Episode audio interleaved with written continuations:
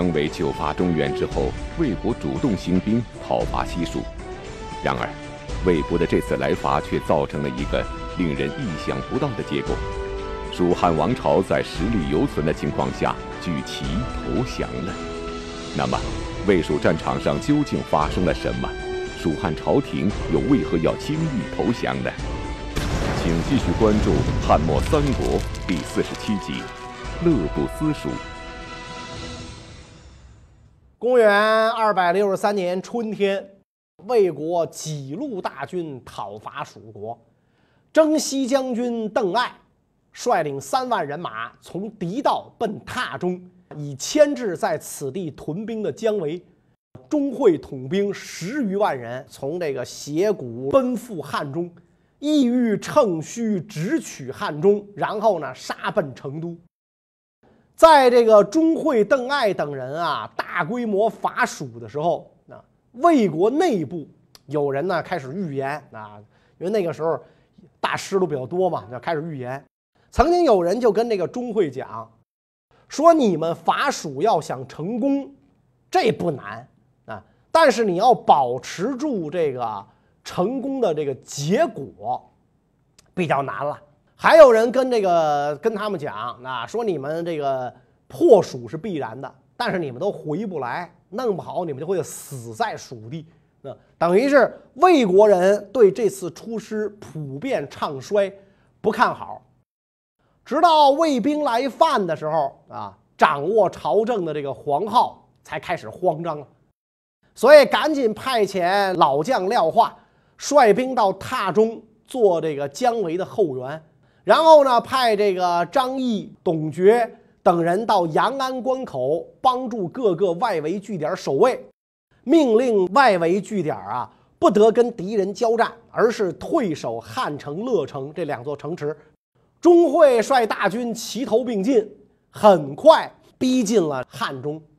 他让人呢分别统兵数万，围困乐城、汉城，而自己呢直奔阳安口。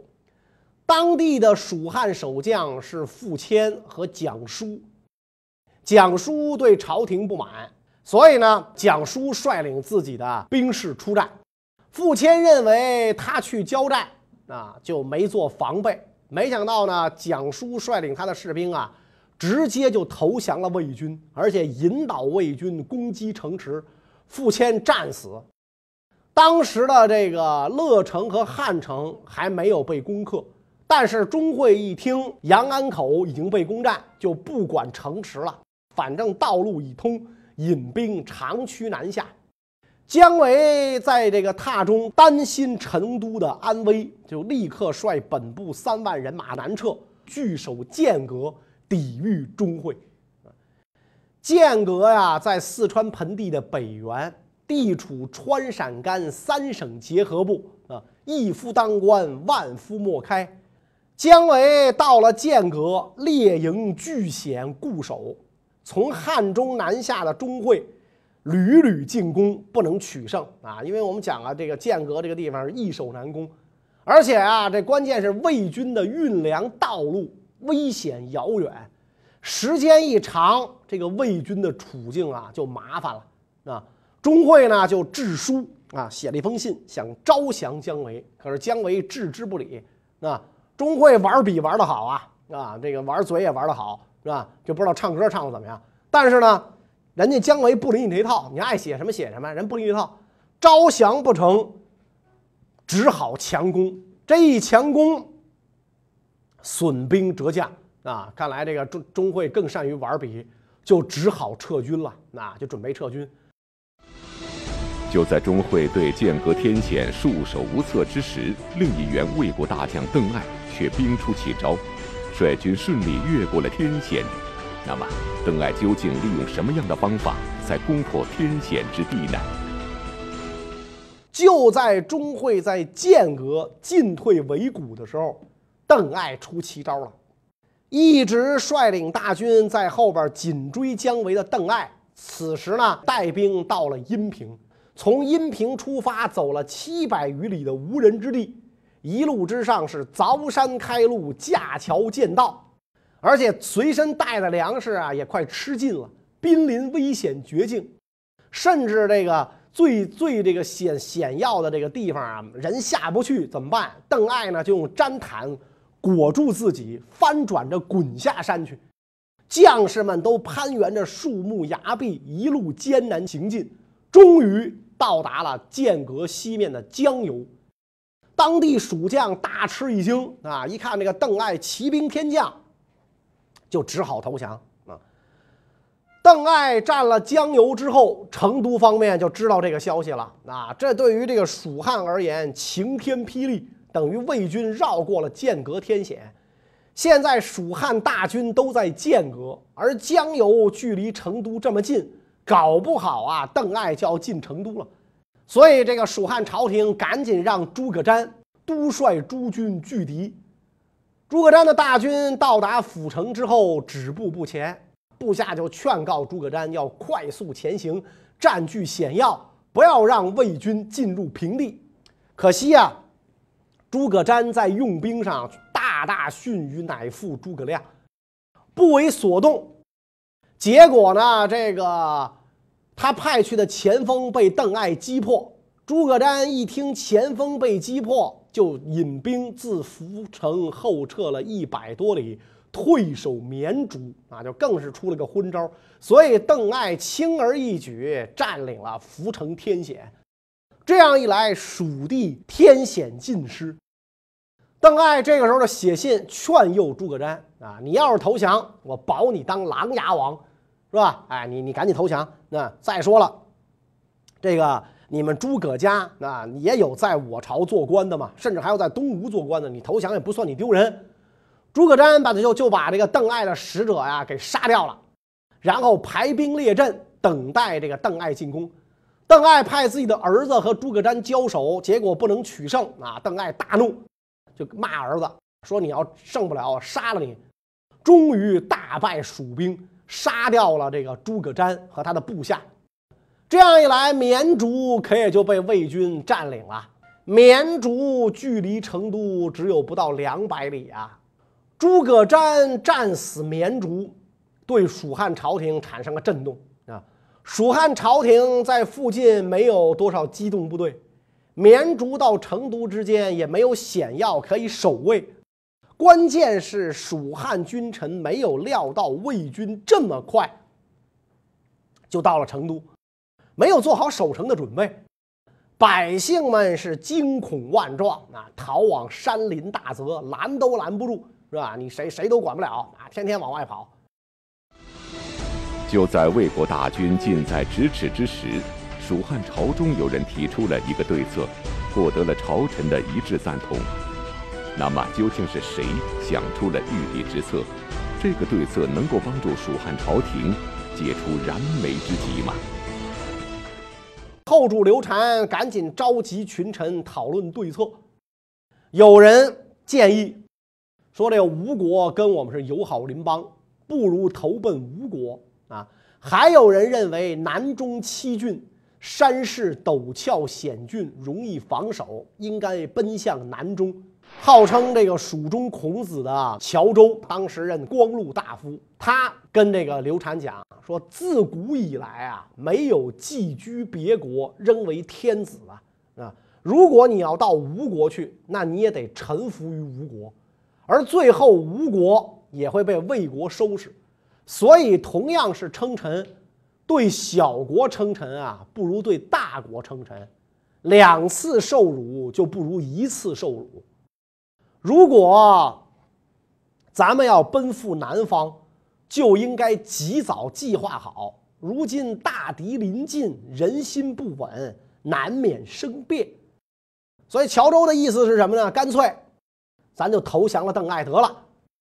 底下大臣呢，这个时候也早已经没有战心了，那就是反正除了跑就是降，就这两条路。但是有人担心说，这个邓艾要不接受投降怎么办？乔州说不可能。现在吴国还没有臣服于魏国，所以他必须好好接受我们的投降。如果我们投降之后，他不好好对待陛下，我就单独到洛阳跟他们争辩啊！大家听完之后连连点头啊，还是孔夫子说对，那乔州老老先生的建议对。虽然蜀汉朝臣一致赞成投降魏国，但是后主刘禅却并不同意。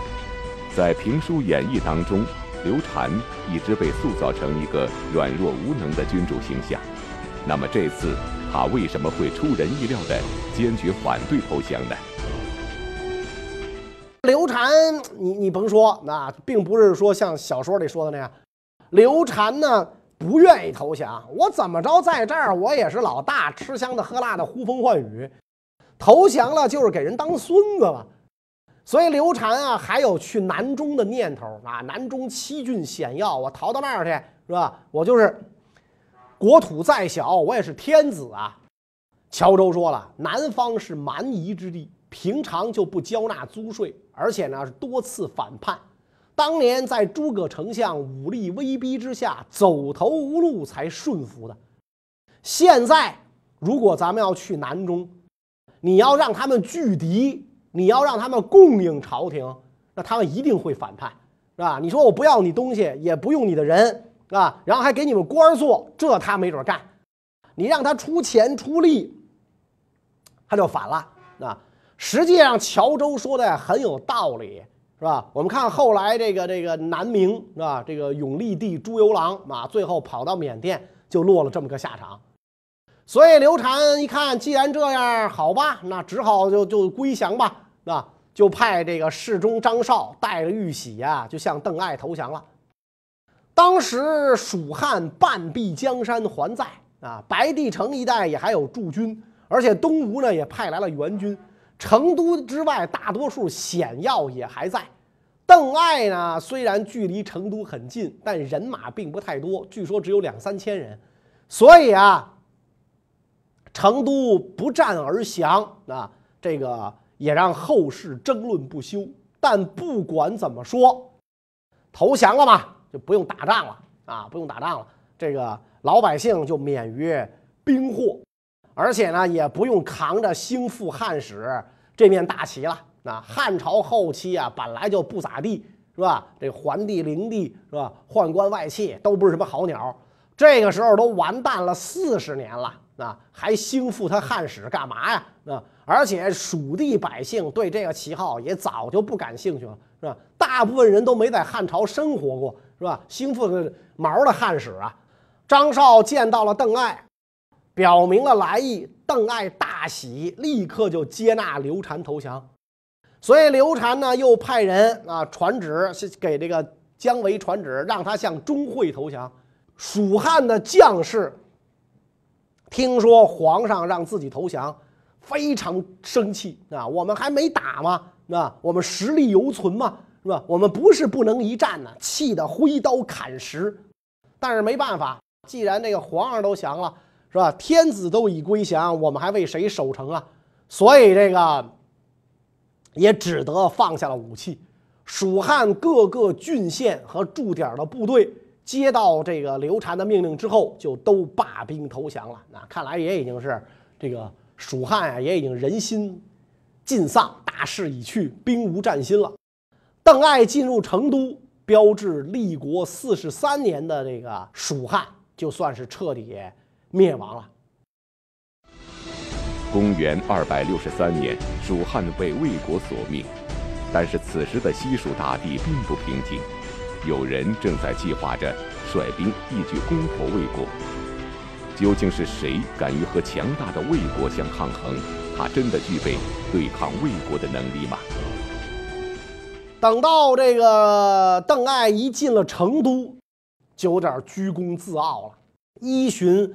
当年东汉大将邓禹以前的做法，以天子名义任命了大批官吏，他就跟这个蜀国的士大夫们讲啊，说诸君多亏是遇到了我，才能有今日啊。那说如果你们遇到东汉初年吴汉那样的将领，恐怕你们就都被杀了。邓艾呢，还写信给司马昭。说了自己对局势的看法和准备采取的措施，但是司马昭对于邓艾擅自惩治败官很不满意，所以让这个监军魏冠告诫邓艾说：“适当虚报，不宜折行啊！你有什么事儿啊？你得告诉我，你得汇报，早请示晚汇报，你哪能随便干啊？对于这个司马昭的指责，邓艾强硬的回应啊，说我受命出征，授予他们官爵，以安抚刚刚依附之人，我认为这是合乎权益的啊。要是什么事儿都请示，那就在路上浪费大量的时间。就在这个邓艾跟朝廷争辩的时候，法属的另一位主将钟会也产生了想法。钟会早就有叛逆之心啊，想割据称雄啊。因为这个后边我们会讲到，这个时候的魏国呀，早就不姓曹了，大权都落在司马氏的手里。那所以你这样一来的话，你司马氏能这么干，那他张王李赵刘就都能这么干啊。所以钟会也就有了叛逆之心。对于钟会的想法，投降他的姜维是看在眼里，所以姜维就想促成钟会叛乱，故意挑拨啊钟会跟司马昭的关系。钟会呢也非常欣赏姜维的才干啊，哥俩好的呀，穿一条裤子都嫌肥啊。钟会一看这个邓艾居功自傲啊，就跟这个。魏冠啊，一起密报邓艾有谋反表现，特别是这个钟会啊，善于模仿别人的字体啊，就拦截了邓艾的奏章和上报的这个这书信，改写其中的话，让这个言辞啊狂悖傲慢，有很多居功自夸的地方，同时呢又毁掉司马昭的回信。模拟司马昭的笔记，亲手重写，以让邓艾生疑。终于，魏国下旨啊，用囚车押回邓艾。司马昭怕这个邓艾不从命啊，所以命令钟会进军成都，然后派贾充率兵入斜谷增援。钟会先派魏冠到成都去拘捕邓艾。钟会这么做的这个意图啊，就是借刀杀人。想让邓艾杀掉魏冠，然后借此事定邓艾的罪。魏冠又不傻，当然知道钟会的意图，但是他不能抗拒命令，所以深夜抵达成都，传檄文给邓艾的部将啊，声称说我奉诏来拘捕邓艾，其余的人一概不予追究。你们如果投向官军一边。则如先前平蜀时一样，再加爵赏。如果胆敢不从，诛及三族。到了鸡鸣时分，邓艾的部将都跑到魏冠这儿来了，只有邓艾帐中之人没来。到了早晨起来，魏冠乘坐使者车辆进入邓艾帐内，邓艾当时还躺着没起床呢。这个魏冠呢，就把邓艾父子抓起来，把邓艾置于囚车之中。诸将一看，怎么着？啊，把我们老大抓了啊！就想要劫持邓艾。魏冠不带卫兵，只身出来迎接，假装书写表彰啊，说：“你们放心，诸位将军别动手，有话好商量。我一定奏明朝廷，邓将军绝无反心。”啊，邓艾的部下一看这样，就相信了这个魏冠。邓艾被抓了之后，钟会就进入到了成都。这个时候，钟会麾下有魏蜀两国军队二十余万，兵强马壮，所以他下定决心，准备要反叛。他想让姜维率五万人出斜谷为前锋，然后自己率大众跟随其后。到长安之后，再命令骑兵从陆路走，步兵从水路走，顺流从渭水入黄河。五日可达孟津，再跟骑兵会师于洛阳，就可以平定天下。此时，不仅魏国大将趁机叛乱，就连蜀汉降将姜维也有了自己的小算盘。那么，已经投降魏国的姜维究竟有什么计划？而面对前方大将叛乱，魏国真正的主人司马昭又有何对策呢？对于钟会的野心，司马昭早有准备啊！派遣中护军贾充率一万步骑啊进入蜀地，占据乐城，然后率十万大军进驻长安，看着钟会。这样一来，钟会大惊失色，先前的计划看来不能成功了。所以召集部下，说我们应当迅速发难，事情成功可以得天下，不成功我们退保蜀汉，仍然可以建立刘备那样的功业。那他能割据蜀地做皇帝，我为什么不能啊？所以钟会把这个护军、郡守、衙门、骑都以上，以及过去的蜀国官吏都请来，在成都朝朝堂之上假造诏书，说要起兵废掉司马昭，然后开始授官任职，让他的亲信带领诸军啊，把请来的官员都关在益州的官署当中，关闭城门、宫门，重兵防卫。但是呢，这个魏冠诈称病重，那这个住在外面的这个馆舍当中，没有被这个钟会啊关起来。钟会呢也相信他，对他呢也没有防备。姜维这个时候也给钟会出主意，让钟会杀尽从北方来的诸将。他想呢自己再借机啊杀掉钟会，然后全部坑杀魏国兵士，再重立刘禅，恢复蜀汉江山。并且他还给这个刘禅啊写密信啊，说希望陛下再受数再忍数日之辱，我会让国家危而复而复安，日月忧而复明。所以这个姜维是也想这个借钟会这把刀杀人啊复国。钟会想听从姜维的意见诛杀诸将，但是呢内心犹豫不决啊。因为对这个钟会啊，对坑杀这个魏国大将犹豫不决，所以这件事儿啊就走露出去了，消息就泄露了。很快，魏军很多将士就知道这个情况，那特别是那些有这个将领啊被扣押的魏军士兵，更是人心不安啊！把我们将军扣了，那下一步是不是要对我们队伍动手了？所以魏将胡渊率领兵士擂鼓而出。各军不约而同呐喊着跑出来，争先恐后的跑向城里。当时钟会正在给这个姜维发铠甲兵器，接到报告说外面有汹汹嘈杂之声，好像失火。一会儿又报告说有兵跑到城里来，钟会大惊，就问这个姜维说：“这个兵士似乎似乎想作乱，怎么办？”姜维说：“赶紧镇压呀，还怎么办？”所以，这个钟会就派兵去杀那些被关起来的衙门将、郡守。但是呢，被关在这个衙署当中的这些人啊，拿戟案顶住门，兵士们砍门砍不破。过了这个一会儿，城外边的乱兵爬着梯子登上城墙，有的人就焚烧城内的屋子，兵士们就跟蚂蚁一般乱哄哄的涌进来，箭如雨下。而那些被围的衙门将、郡守就都从屋子上爬出来，跟他们的手下军士汇合在一起，向这个姜维、钟会发动猛烈进攻。姜维带着钟会是左右拼杀，亲手杀了五六人，但是呢，寡不敌众，钟会、姜维都死于乱军之中，甚至姜维的妻子儿女啊也都被杀了。乱兵是到处抢掠，这个时候没有纪律了吗？死伤满地，是成都一片狼藉。魏冠赶紧部署诸将平息，过了好几天才安定了下来。成都乱后呢，邓艾本营的将士就追上了囚车，然后呢把邓艾救出来，并且迎回来。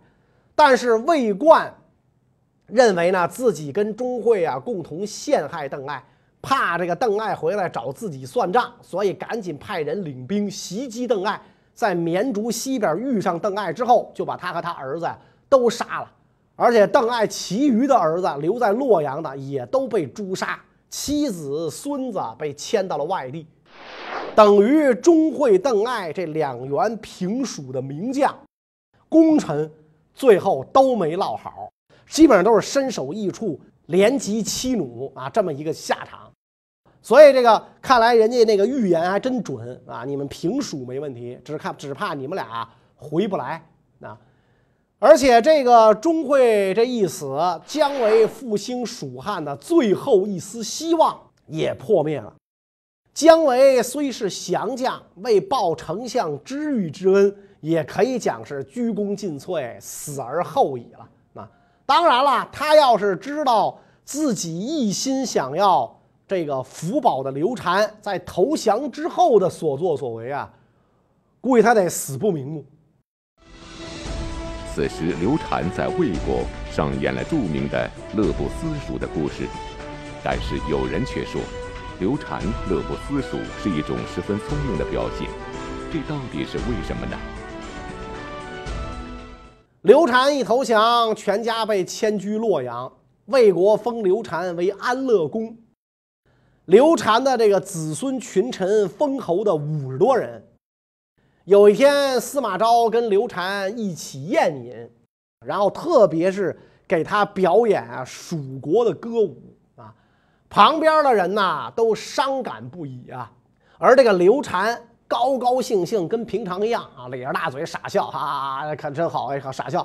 司马昭这时候都无语了啊，就对这个贾充说：“人之无情，竟然能如此啊！”即使诸葛亮还在，也不能辅佐他长久平安，更何况姜维呢？过了几天，司马昭看见刘禅，就问他：“安乐公，颇思蜀否？你想念蜀国吗？”刘禅说：“此间乐，不思蜀也。”这就是乐不思蜀的来由。蜀汉的一位旧臣听见了这个对话之后啊，就跟刘禅讲啊。说以后司马昭要再问呢，你应该哭着回答：“祖先坟墓都远在民蜀，我心常常希望而悲，没有一天不思念。”然后你就闭上眼睛做哭状啊。果然后来这个司马昭这个。过了几天，又问他：“那安乐公颇思蜀否？”哎，刘禅就开始装，也流不出眼泪了，就闭着眼睛装。哎呀，祖先的坟墓都在那儿，我没有一天不往西边看，我哭啊，我我想回到这个蜀地去。司马昭听完之后就乐了，哎，说：“你说这些话怎么那么像别人教你的呀？”刘禅一听，睁这个非常惊讶的睁开眼睛，说：“确实是别人教我的呀，你怎么知道的？”哎呀，左右的这司马昭左右的人哈哈大笑。当然了，有人说啊，刘禅这个乐不思蜀啊，是他聪明的表现。刘禅其实不笨，诸葛亮就曾经夸过他聪明，只不过他长时间活在他人的阴影之下，是吧？哎，先是诸葛亮，然后就是这个什么这蒋这个蒋琬啊、费祎啊、董允啊、姜维啊，甚至包括黄皓，那所以才变成了一个碌碌无为的君主啊。他要是像后来的南唐后主李煜似的。是吧？哎，整天写诗写填词，思念故国，那恐怕他那小命就真的一江春水向东流了啊！所以刘禅降魏之后，过了几年富贵日子啊，一直到公元二百七十一年，晋武帝司马炎在位的时候，才在洛阳去世。蜀汉一投降，三国鼎立的局面就不存在了，魏国更强了。当然，这个时候的魏国已经不是曹丕时候的曹魏了。而且在蜀汉灭亡之后，仅仅两年，魏国就换了块招牌，不再叫魏国。那么这一切到底是怎么发生的呢？关于这个问题呢，下一次我们再讲。谢谢大家。